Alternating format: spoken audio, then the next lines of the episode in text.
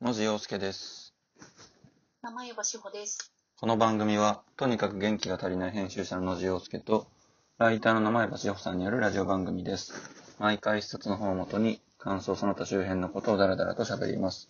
という感じでお送りしております。はい。で、今回が第22回目うんうんですね。はい。名前場さんのご提案で読みまして、はい。えっと、今回の本が、えーっと、アベレギーネさんう、というん方の、えーぼーっとするとよく見える、うんサブタイトルが、えー統合失調症クローズの生き方うん、うん。という本になります。はい。これエッセイなんですけど、うん、えっと、サブタイトルにある通り、統合失調症のクローズ、クローズっていうのが、あの、統合失調症であることを、えっと、職場の方とかに、まあ、いわいわゆる世間にオープンにしてないうん、方うんが、えっと、日常生活とか、その仕事とか、あとこれまでのその領域のこととかについて、えっと、語ってらっしゃるエッセイになります。そうですね。うんこれなんで見つけたのか思い出せないんですけはどい、はい、はいこ。れ出た本なんだっけな今年違う去年の7月とかそうですね。あ違うや10月だ去年の10月に出てる本なんですけどうん、うん。どうしてだっけななんか多分あのえーっと「ケアを開く」シリーズとかの編集者でいらっしゃるうん。平石さんはいはいはい。がツイートされてて見つけたような記憶があります。あ、そうなんですか。確か。うん。うん僕は全然知らなかったです、この本。うんうんうん。そう、あの、なかなか統合失調症の当事者の方が、こう、なんだろうな、エッセイで、そのなんか症状を、特にしかも、読んでみて、こうさらに気づいたんですけど、こうあんまり多分編集が入っていないうんうんうんうん。ような形でというか、すごくこう、当事者の実感に近い形で本当に書かれてる本だと思うので、うんうん。なんかそういうのがすごく珍しいし面白いなと思って読んでました。そうですね。なんか調べたらこのラグーナ出版っていうところが、うん。うん。あれですよね、その精神障害を持っている方と一緒に、えっ、と、働いている出版社みたいな。あ、そうなんだ。私全然それを知らないでご提案しちゃった。へえ。なんか調べたら、どこだ、鹿児島とかにあって、あ、本当だ。で、もともと、なんだっけな、精神保健福祉士かなうん。として働かれていた方が、うん。あの、小さな雑誌みたいなのを作って、その多分職場との関わりの中で。うん。うん。で、多分そこに多分このアベレギーネさんのやつも連載されたのかな。あ、なるほど。まあ、よ、と、と予想するんですけど、多分うん、そこからまとめられた書籍みたいな感じだと思います。なるほど、なるほど。あ、本当だ。調べたら出てきました。本当ですね。鹿児島の出版社なんですね。まあ、すごいいいっすね。初めて知ったけど、そんな出版社があるんだと思っ本当て。になんか、目指したい形ですよね。こういうのって。いや、めっちゃいいなと思いました。ねえ。あ、本当だ。なんかインタビュー記事みたいなのが出てきたんですけど、多分、うん創業者の方の。なんか、他にも統合失調症の患者の方が同じようにこう書いてるエッセイとかを載せてるミニコミみたいなのがあうったんうりすんる。。みたいですよね。うん、すごい面白そう。他のも読んでみます。そうですね。気になりますよね。うん。なんか中井久夫先生とかの本とかをいろいろ出してるみたいで。うんうんうん、本当だ。でも見る感じ、結構統合失調症関連の本が多いような印象を受ける。うん面白そう。そうです。ね。いいなねえ。そう、あのーこの本すごく面白く、というか、私これ結構読み通すの大変で、ぁ。マジっすかうん、なんていうのかな。あの、もちろんその書いてあること、内容自体にもいろいろもちろん思うことはあるんですけど、うん。あの、語り方というか文体のう面ん。で言うと、うん。なんか安倍さんのこの著者の方の書き方すごく独特で、うん。あの、割とこう、なん、なんていうのかな。統合失調症のこのこの人自身が、えっと、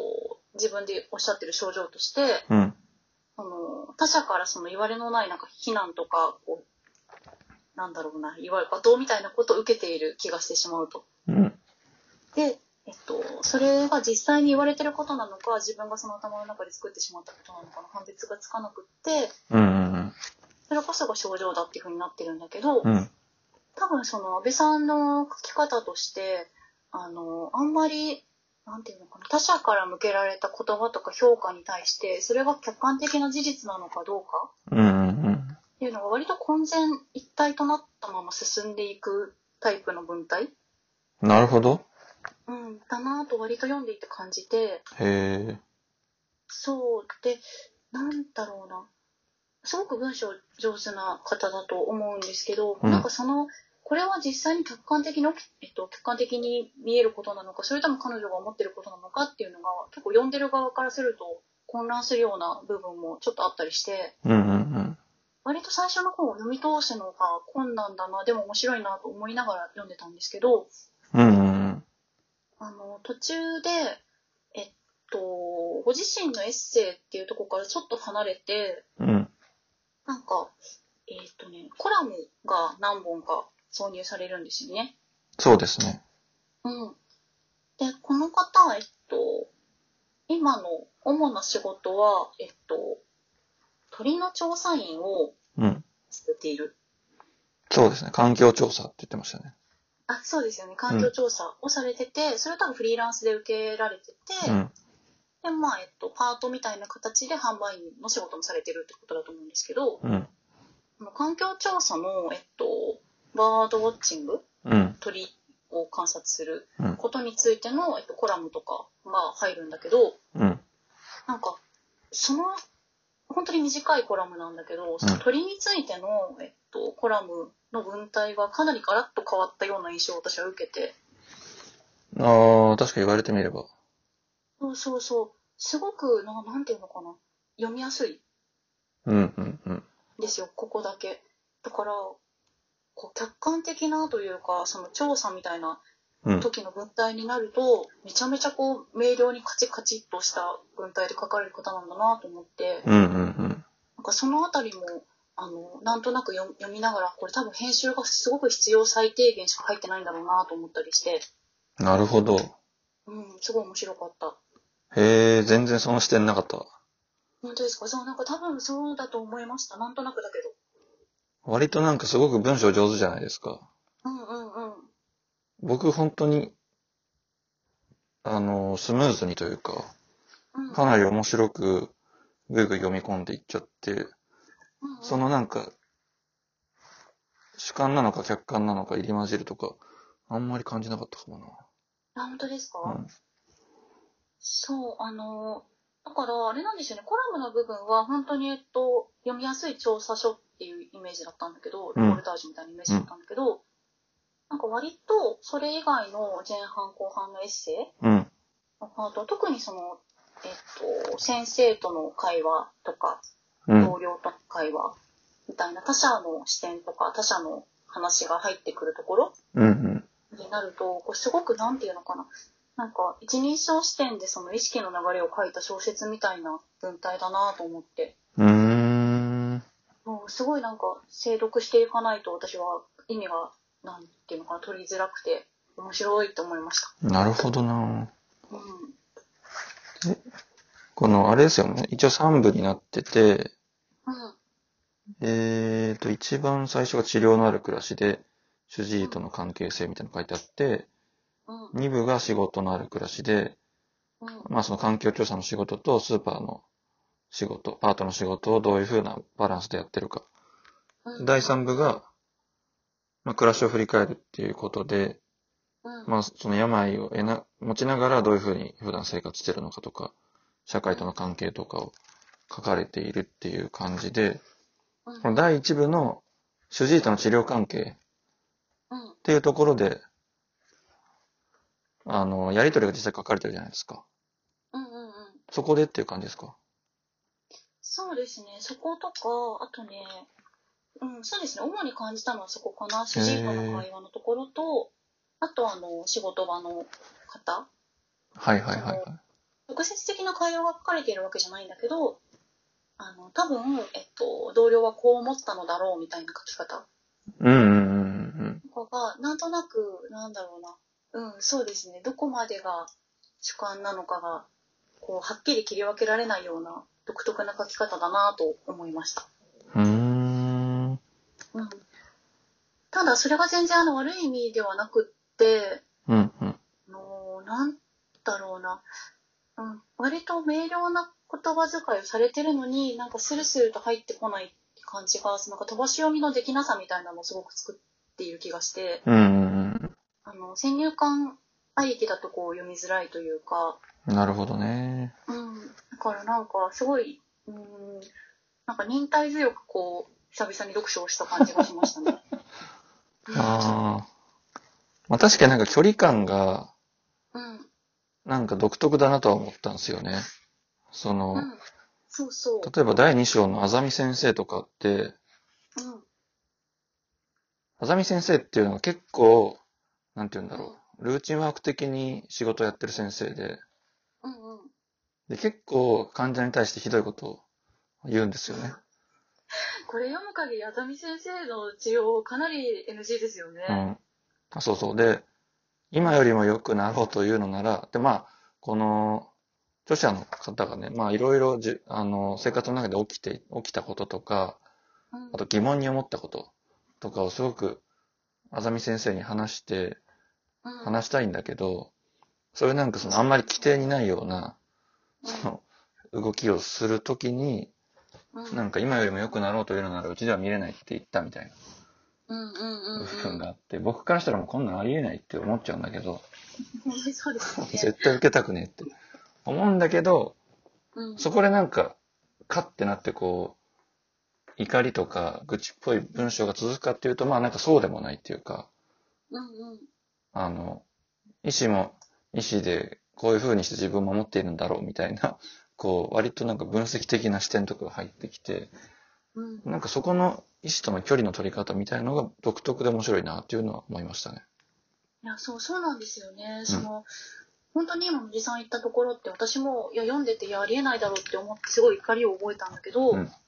でも、この方の書き方では、本当にそうなんですよ。医師にもこういう視点があるんだろうってなってって、うんうん。なんか、この、会話の後にこの主観来るの、めちゃめちゃ小説じゃんと思いましたね。ああ、確かにそうかもしれないですね。そう。そう考えると。うん。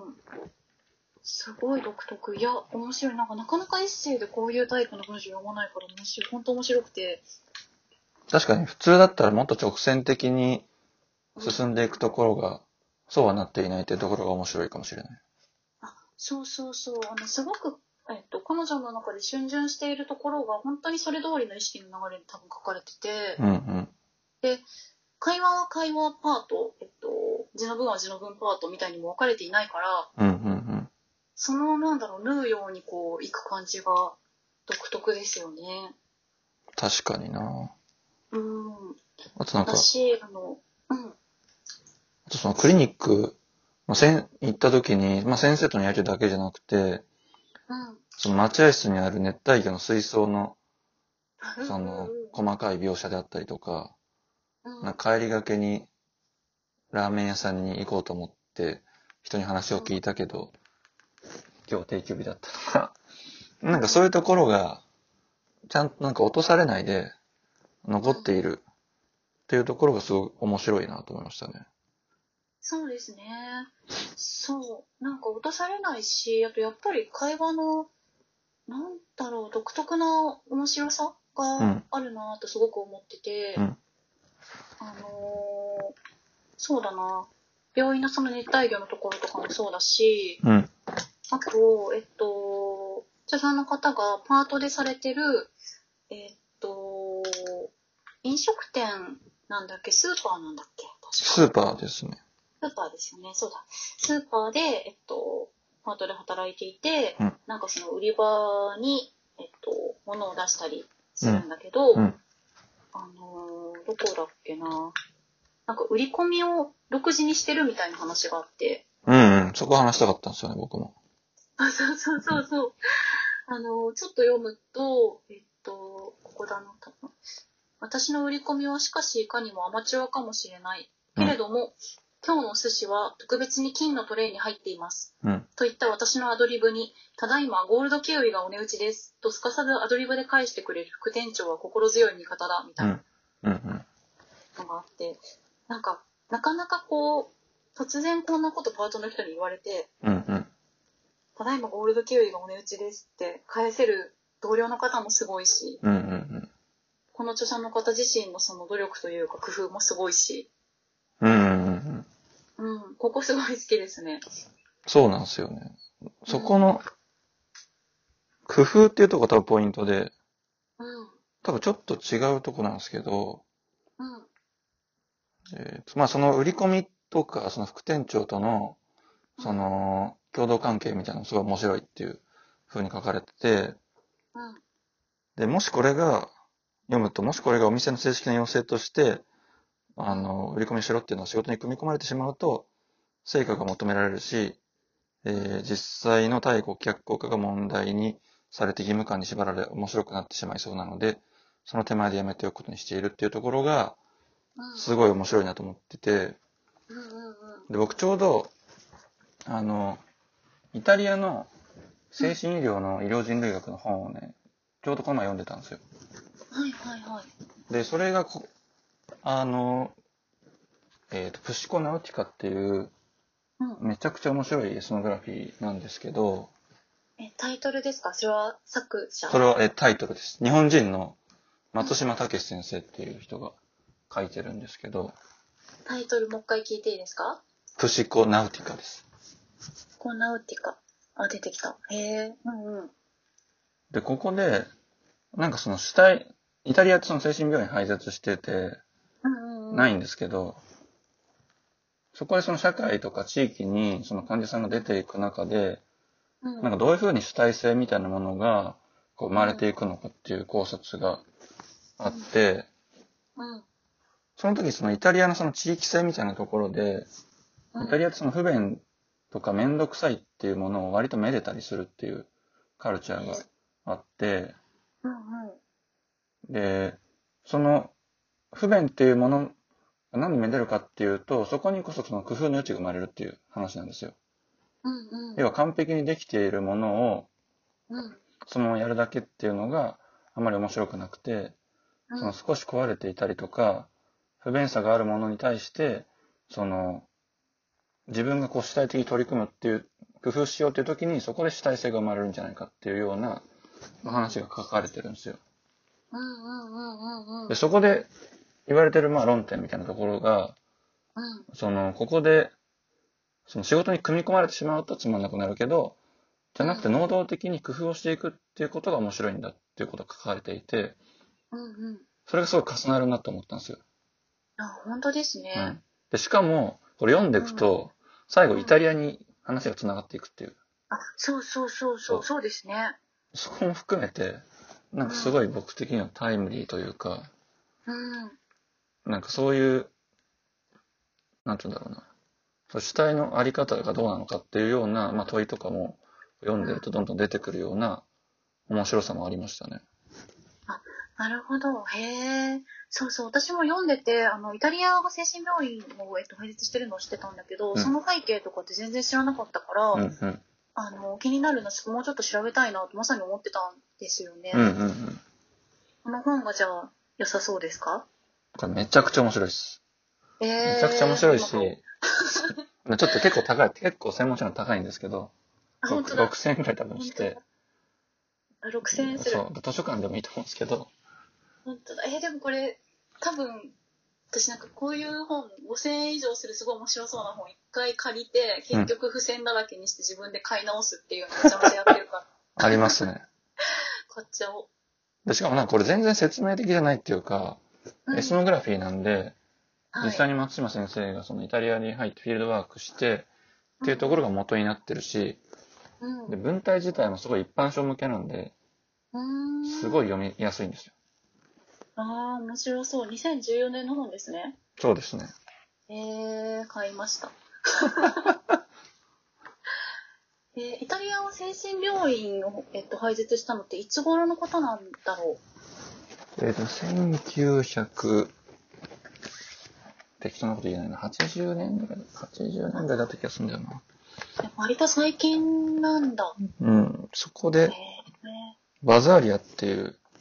はい。この本にも出てきましたけど、うん。人が割と牽引して、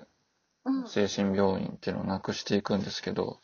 うん。うんもうそのなくしていき方とかもすごい、なんつうんだ、惹かれるものがあって、うん。もともと精神病院に、その、患者は閉じ込められていて、いて、うんじゃあそこで外に出そうっていう動きはまあ、いいろんなところでまあ見られてたりする。だけど、うん。単純にそこで外に出しても意味がないっていうようなことを言ってて、うん。うん。その、みんなが言ってるのは脱病院化であうる、あるんだけど、それは単純に、その、場所が移っただけで、うん。ただ社会に出ても、ちゃんとその制度とかを問わないと、うん。うん。社会にほっぽり出されただけで結局また同じような形で阻害されちゃうから、うん。単純にあの外に出せばいいっていうことではなくて、うん。いかにその社会との、えーと交流の中で、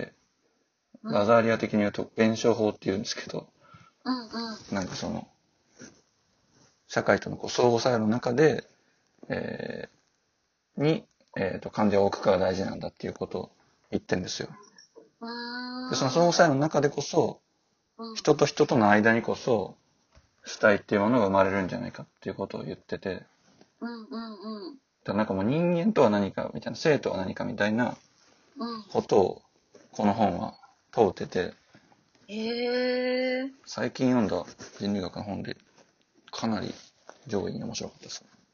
へえうわちょっと届いたらその話もしたいですいやそうですねうん次回の本これにしましょう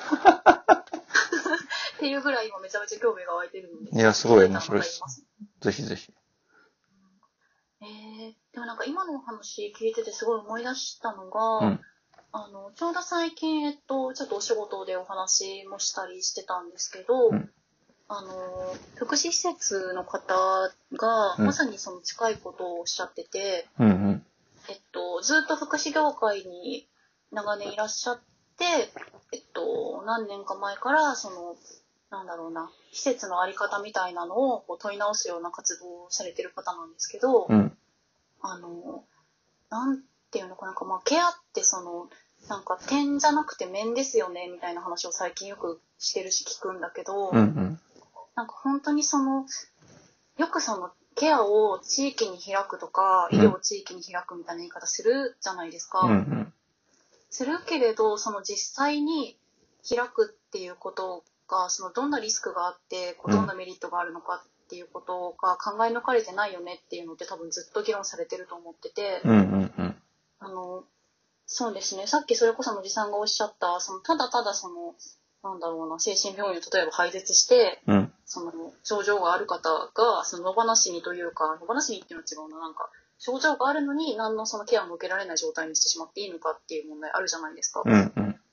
なんかそれも、あの、地域に開くっていうと言い方はいいけど、えっと、例えば、その、障害が、精神的な障害があって、その、加害のリスクがある方、うんうんがえっと、その地域に対してものすごくオープンな状態に施設がなるとその地域住民の方が懸念される方もいるみたいな問題をこうどう解消していくかっていうのをうんうんうんうん一つ一つすごく丁寧に考えていかなきゃいけないよねっていう話をすごく最近してって、うんうんうんでその中であのいろいろもちろん問題点はあるんだけど、うんあのとりあえずは、えっと、不完全な状態でもいいからその地域に開くっていうのは、えっと具体的にそこの施設で言うと、うんえっと、庭の垣根をなくすっていうことをされたみたいなんですけどうんそうなると例えばその地域の方の散歩コースにその施設が入ってきたりしてうんうんそうでただその、えっと、もちろん、えっと、反対してる方賛成してる方いろいろいらっしゃってそこの議論が必要っていうのと別に、うん単純にあの例えば、えっと、ここは段差があるけどバリアフリーになってなくていいのかとかうんうん看板を置いた方がいいのか置かない方がいいのかみたいなうんうん部分はある程度こう試験的にというかやっていくうちに運用していくうちに不完全な状態で始めてだんだんこう決めていきましょうみたいなことをうんうんあえてくれたって言ってて、うんうんなんかそれこそあのさっきのりさんも言ってたけどなんかある程度不完全なというかこううんうん完璧じゃない状態で始めてこうだんだん調整していくみたいなうんうん。ことがかなりそういう取り組みには重要なんだなと思ってお話を聞いたりしてたので、うんうんうんなんか、うん、本当にそうこの本にもつながるなと今聞いてて思いましたね。うん。いや、そうなんですよね。まさにその、矛盾の中に置くことが大事だっていうふうに言ってて、それはまあ不完全なところにうん置いて、そこで弁証法的な動きが生まれるっていうようなことが大切だって書いてたりしてて、それは本当にそこも重なるし、あうんと、ちょっと、なんだっけな、その、えっ、と、このプシコナンティカの中でも、その地域の人たちを招く精神病院とか、精神病院の後にできた共同施設みたいなところに招くみたいなうんうん試みとかがあったりして、うんそこでなんだっけな。えっ、と、そこに来る人のことをね、確かオスピテって言うんだっけな。客人っていう意味なんですけど、うんうんそのオスピテっていう意味を調べていくと、語源を。うん客人と同時に、主人っていう意味もあったりするんですよ。へえ、ホストっていうのも主人そうそうそうそう。はいはい。だからなんか、そういうと言葉遣いとかにも、その、主体と客体っていうのが、うんうん常にこう入れ替わるものなんだっていうような、あの、精神性みたいなものがあって、うんだからこう開いていくっていうことで、が大事なんだみたいな。うんうんうんうん。ちょっとオスピテ間違ってるかもしれない。確かそうだった気がする。うんうんあなるほどでもそうそういう言葉遣いをすることでってことですね主客をこう分離させないみたいなそうですね。うーんへえ面白いいやでもそうですよねなんか本当にそうなんだろうなと思うんうんうん。う、うん、へえそうあのそれこそなんかもしかしたらえっと統合失調症の当事者の方の本を読むとかって考えた時に、うんうんなんかなんていうのかな統合失調症の人に見えている世界っていうのがこうさぞかし自分とは全然違っていて、うん。あの面白いものが読めるんだろうみたいな興味で本を取る方もいるかもしれないうんと思うんだけど、うんうん多分そのその部分が正しい箇所もあるんだけど、あうんこういう風に見えてるんだってすごく新鮮に思うところもあるんですけど、うん。それよりもどっちかっていうと多分だけど読み進めるうちになんかあこれはすごく自分自身の問題でもあるなみたいなそれこそこう読んでる自分とうんうん。書かれてる方との資格がこう混ざっていくようなうんうんう感じがん。すごく私はして。それはありましたね。うん、あの特にそれを思ったのが、うん。えっと、どこだったっけな言葉だけメモってたんですけど最後の方かな確か、うんえっと、病者が、まあ、病気の人が、うんえっと、健全に社会参加するのは難しいはっきり言って友達付き合いすら難しいうん。自らを、えー人間の枠に入れて考えるのさえ難しいこともあるうん。なので余計に両者の権利を主張することは重要になってくる。両者にとっては誇りを持つことが健常者以上に重要なのである。うんうん。言ってて、これ本当にそうだなと思いました。うんうんうんうん。あの、多分、誇りを持つことが重要ってなんか当たり前のことに聞こえるかもしれないけど、うんうん。あの、著者の方は多分その社会との関わりの中で、うんその誇りを折られるような経験をめちゃめちゃしてきてるわけじゃないですか。うんうんだから、その、ただでさえ自尊心みたいなのが、どうやったって低く多分なってしまううん。うんうんうん。で、あの、この不調症に限らず多分、えっと、身体的に障害がある方とかもすごくそういう場面が多いんじゃないかなと想像するんだけどう、んうん。うん、なんか、ただ、ただ自分のできる限りで生きているだけで、なぜか誇りみたいなものがどんどん折られていくっていう状況をすごくうんうん。体感してる方であるからこその言葉だなって思いました、そこは。うんうんうんうんうん。うん確かにな。うんその、普通に生きてたらどんどん忘れてっちゃうというか、自尊心が折られてっちゃうから、そこで意識的に持たないといけないっていうのは確かにその通りだし、うんねえそうですね。なんだっけいや、うん、本当に、もう読んでいるとわかるけど、もうめちゃめちゃ多分生活でうまくいかないことだらけっぽいじゃないですか。うんうんうんうん。この方にとっては。だから、本当にその中で誇りを持つっていうことが意識的にしないとできなくなっちゃうんだろうなっていうのをすごい感じたうー言葉だんった。なるほどなうん。僕でも結構共感する部分多く読んだかもな。うんうんうんそうんうんの。それもすごいわかります。あの、悪口言ってんじゃないかみたいなうん。話とかはもう全然あるし、うんうん。なんかあとなんだっけな。病名をなんで隠してるかみたいな話の時に、うん。自分のために隠してるんじゃなくて、うん。自分以外の人のために隠してるんだっていう、その、はい。一般の人が病名を聞いた時に、どうしていいかわかんなくなっちゃうから、うん。うん。そのために自分を隠してるんだみたいなところとかも、なんかうなずくっていうところもあるし、うんうんうんうん。だからなんか、あんまり俯瞰してってよりは、うん。地続きのものとしてすごい読みまし、読めましたね、僕は。うんうんうん。あ、うんうん。でも、そうですね。なんかその読み方をするのもわかるし、なんかそれは、もちさんならではの読み方だなとも思う。うん、うん。うんあれですかその自分の病気に対しても、今おっしゃったようなことに近いこと感じることあるそうですね。僕は全然オープンに言う方ですけど、うん。言った時に明らかになんか困った表情をされたりとか、はいはいはい。なんかどう接していいかわかんない。まあその気持ちもわかるんだけど、うんうん。っていう人とかもいたりして、まあそういう時はなんかあんま言わないようにとかはしてますかね。ああ、へえ。困ったようなかんリアクションをされるときっていうのはどの部分になんですかねその、いつ心臓がっていうことなのかな怖さみたいなことなんですかねいや、もっと近い人は怖さを感じてくれてるのかもしれないけど、うん。単純になんか心配、描写っていうカテゴリーに入れ入れて心配しなきゃみたいな風になるんじゃないですかね。ああ、そうかそうかそうか。あーあ、でもそれはそうかもしれない。なんか、割と自分の周りになん何らかの病名を持ってない人がそんなにいないので、うん。たまたま今環境的に。うん。で、そうなんか私これ、このラジオでもよく言ってる気がするんですけど、なんかうちとかで休職してない友達が周りにほぼいないんですよ。うん。 うん。うん。なんか、割とそんなもんだなと思って生活してるんですけど、自分の視点からすると。そうですね。そう。でも、なんかやっぱり、あの、たまにそこから離れたコミュニティに行ったりすると、うん。あの、いまだにこう、精神疾患とか、うん。それこそ統合失調症とか、うん。うん。なん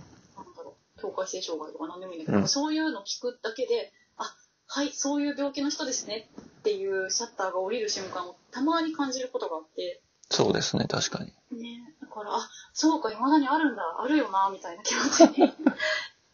なりますね。ああ。確かに、確かに、しかも、そのし、精神障害疾患。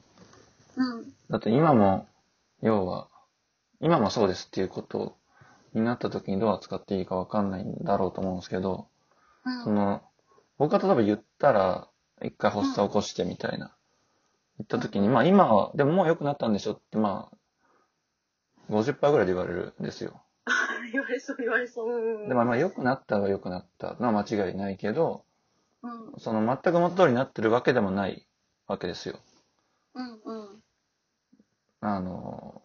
まあ付き合っていくっていう感じなんですかね。まあどう分類したらいいかわかんないけど、そっちの回復したも側にまあ、さっさと行かせたいんだろうみたいなのは、まあしょっちゅう感じるところですけど、うん。まあそれを責めることもできないしな、みたいな気持ちですけど。い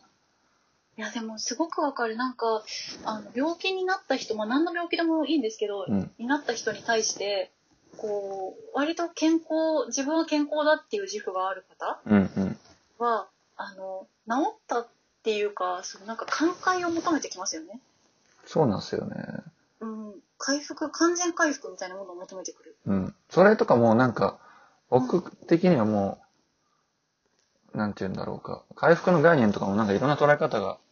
あって、元通りになったとかっていう方がなんかもう、僕の中でマイナーになってたりするんですよ。そうか、そうか、うんうんうん。でも普通にでも生活してれば、でもそういう風に思うよなと思って、前も僕もそう思ったしなっていう感じがするんですよね。ああ、そっか。え、でもそこの部分のなんか想像力があるのは、のりさんの優しさですね。いや、どうなんですかね。いや、なんか、私は全然、そんな、いや、戻るわけないじゃないかよって思うから、何言ってんのって思っちゃうから、そんな言われたら。元からでもそうだったんじゃないですか。僕は元が多う分、ん。そういうなんか、マジョリティっぽい見方っていうか、まあ、治る、元通りになるでしょって多分思ってたタイプだったから、うんうん。そっちの気持ちがわかるっていうか。うーん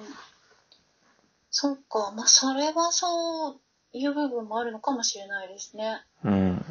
うーん。そうか、なんかそういう、でもそういう方こそ読ん読んでほしいと言えるようなタイプの本でもないような気もするんだようん。な。あのーこれ多分、こう、安倍さんがどのくらい意図的に、意識的に書かれているかわからないけど、うん。あの本当になんか、うーん、丁寧に多分読めば読むほど、その、さっきのりさんが言ってくれたような、うん。その自分事として読めるというか、共感して読むようなところもすごくあると思うし、うん。っていう一方で、あの、多少その症状をキャッチーに書かれてるところもあって、うん。うん。あの、最後の方とか、えっと、これ多分、どっちかっていうと、そのキャッチーにしようっていう努力というよりも、あの、ご本人の自分の中での対処法みたいなのを書いたらそうなったってことだと思うんだけど、うん。なんか統合失調症のやり過ごし方の色がかるたがあったりして、あ、ありましたね。うん。なんか付録みたいな感じでついてるんですけど、そうんの、。うん。どういう、なんだろう、読み札かみたいな。うん。そう、なんか、こういうものとか、ううーんん、でもどうなんだろうな。うーん、いや、でもそんな意地悪な読み方をする人いないと思うわ。 今、読んでみてそう思ったんですけど、うん、そうですね。もし、そのなんか統合失調症っていう病名にうん。なんか偏見がある方がうん。いてででもその当事者の方が書くものを読みたいっていう人がいたらすごく読んでほしいと思うん。うん。う、うん、確かに偏見があるもんなのかな。全然なさすぎてよくわかんなくなってきてるけども。うん、あの私も本当にそうなんですけどあのどうなんだろうなんか具体的に話していいのかあれだけどなんかちょっと前に言って藤本つきさんの「ルックバックうんうんうん」ネットでバズってあれ私本当にいい漫画だと思って読んでいてうん。うんで一方であれってあの幻聴が聞こえてその幻聴のまま人を刺してしまうみたいな犯人を書いていてうん。うんうん。でああいう症状、えっと、もちろんその凶暴性がそのまま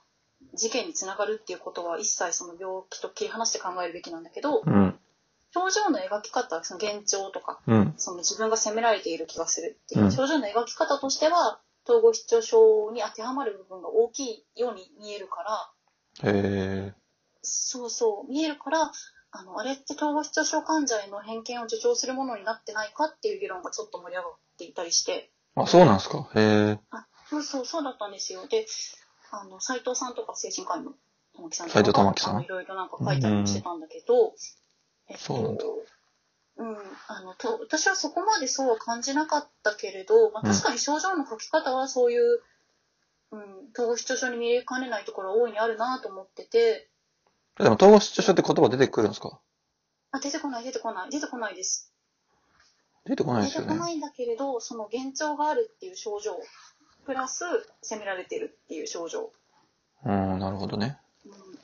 が、まあ、そうわかんない。どのぐらい意図して書いたのかわからないけど、多分藤本さんは全然そうじゃない、あの、言葉が通じない、うん、犯人像として、うんもっと抽象的なものとして書いたんじゃないかって思うけれど、うん。うん。なんか、それが、えっと、その、もしすごく無邪気にそれを書いてるんだとしたら、うん。あの、統合失調症だっていうふうに見られてしまってそこの偏見を助長してないかっていう批判は確かにあるああるべきだなというかもわかるんですよね。うーん、なるほどね。うん、そうだけどもしあれをあの多分うんそれこそ京アニの事件とか、うん、うん、あの相模原の事件とかとうん。あまりにも、えっと、犯人像をリンクさせて書いてしまったらあまりにも現実の方に近寄りすぎてしまうから、うん、それを避けてある程度デフォルメしたキャラクターでああなったんじゃないかみたいなことも想像できるし、うん、うん。うん、だからそんな全然そこまでとは思わなかったけど確かにそれ気にはなったうんあ、そうなんみたいだ。な多分レベルの偏見が統合失調症っていう病気病名っていうか多分あの症状にはあるのかなと思っていてまあ、自分とは違うおかしくなってしまった人みたいなね。あそうそうそうそうそうそうなるほそうど。そうなんですよであの統合失調症患者の方がえっとそういう殺傷事件とかを起こしたっていう事例は今までにないないんですないんだけど、うーん、なんかそういうものだと見られているっていうのも確かにある。なるほどね。そうなんだ。あれ話題になってたけど、うん、僕、チェーンソーマン途中までしか読んでねえから、そっち読んでから読もうと思ってて、まだ読んでないんだよな。 本当ですか私も、でも、そう、チェーンソーマンまだ途中までです。そうなんですよ。あそうなんだ。うんすっごい笑いになってましたけすど。ごい良かった私はすごい好きでした。うーん、なるほどね。そうか。そうですね。までも、その、なんかこんなに散々こう偏見のこととか、その症状を切り取ることについて話しといてあれだけれど、あ、うん。多分、あの、それこそなんか幻聴妄想カルタとかうんうん。あありますね。持ってます。あ そうそう、なんか、あれとかすごい面白いし、ああいうこう、あえて当事者だからできることなんだけど、うん。あの、自分に聞こえる現状とか、見える妄想とかを、こううんあえてそのコンテンツにキャッチーにするっていうのはもちろん全然やり方としてあって、うんうん。で、多分、安倍さんがわからない、どのくらいご自覚的に書かれてるかわからないけど、うん。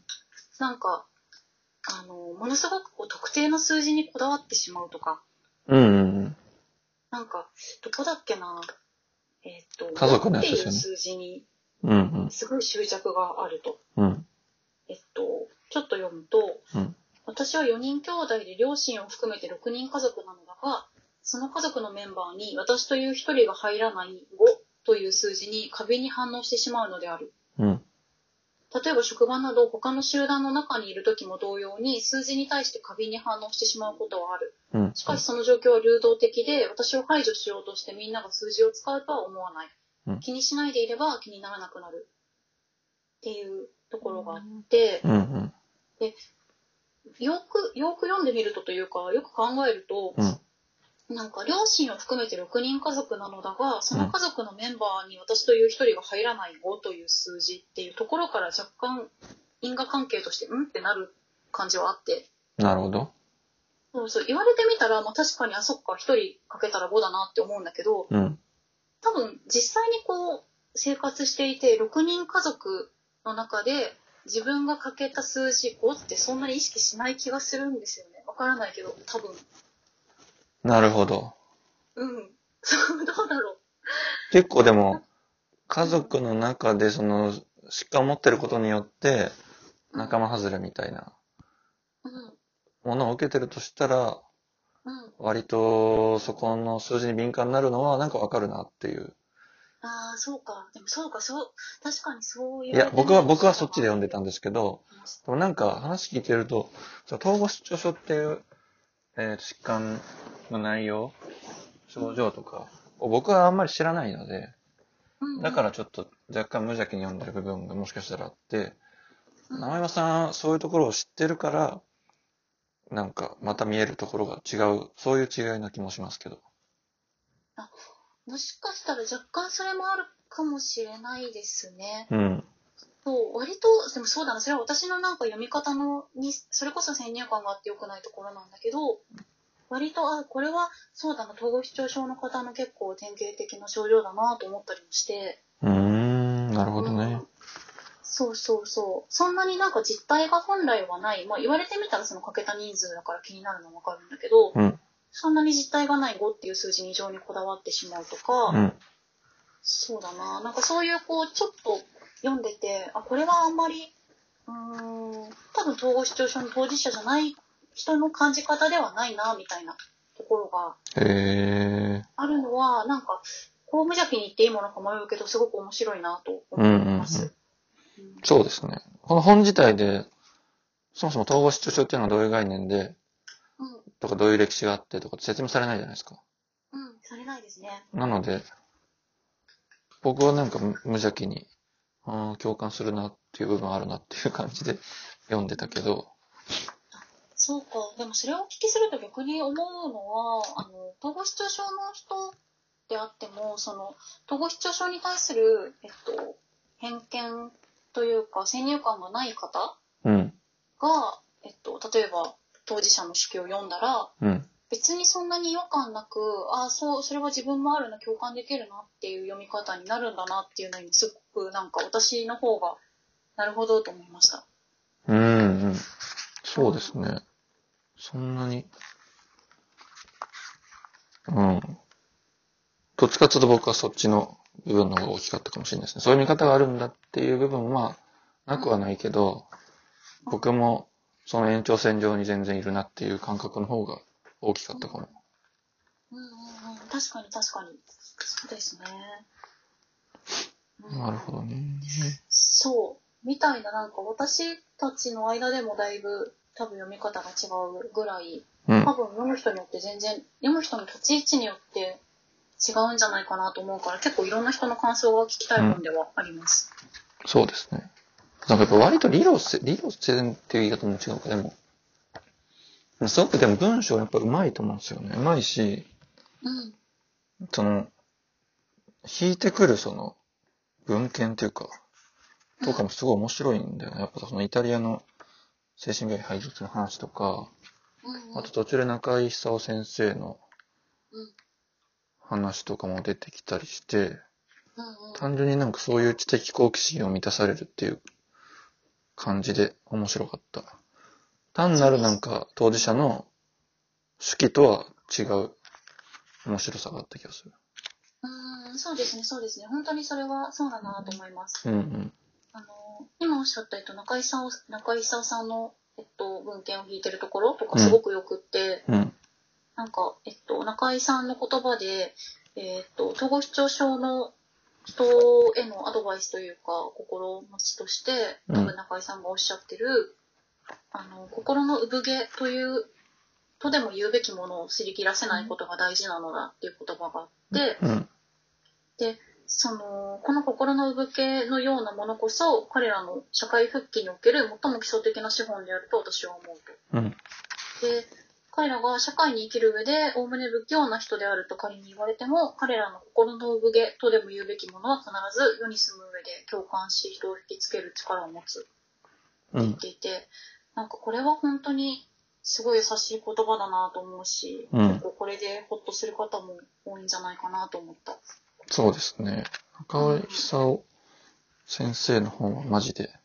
素晴らしく面白いんで、うんうんうんっていうところでうん。うん。 50分ぐらいになってきましたね。はい。そんな強い感ので、あの本当にこれ、さっきも言ったけど、いろんな人の感想を聞きたいんで、読んだら連絡ください。じ確かに。じゃあそんな感じですかね。はい。では。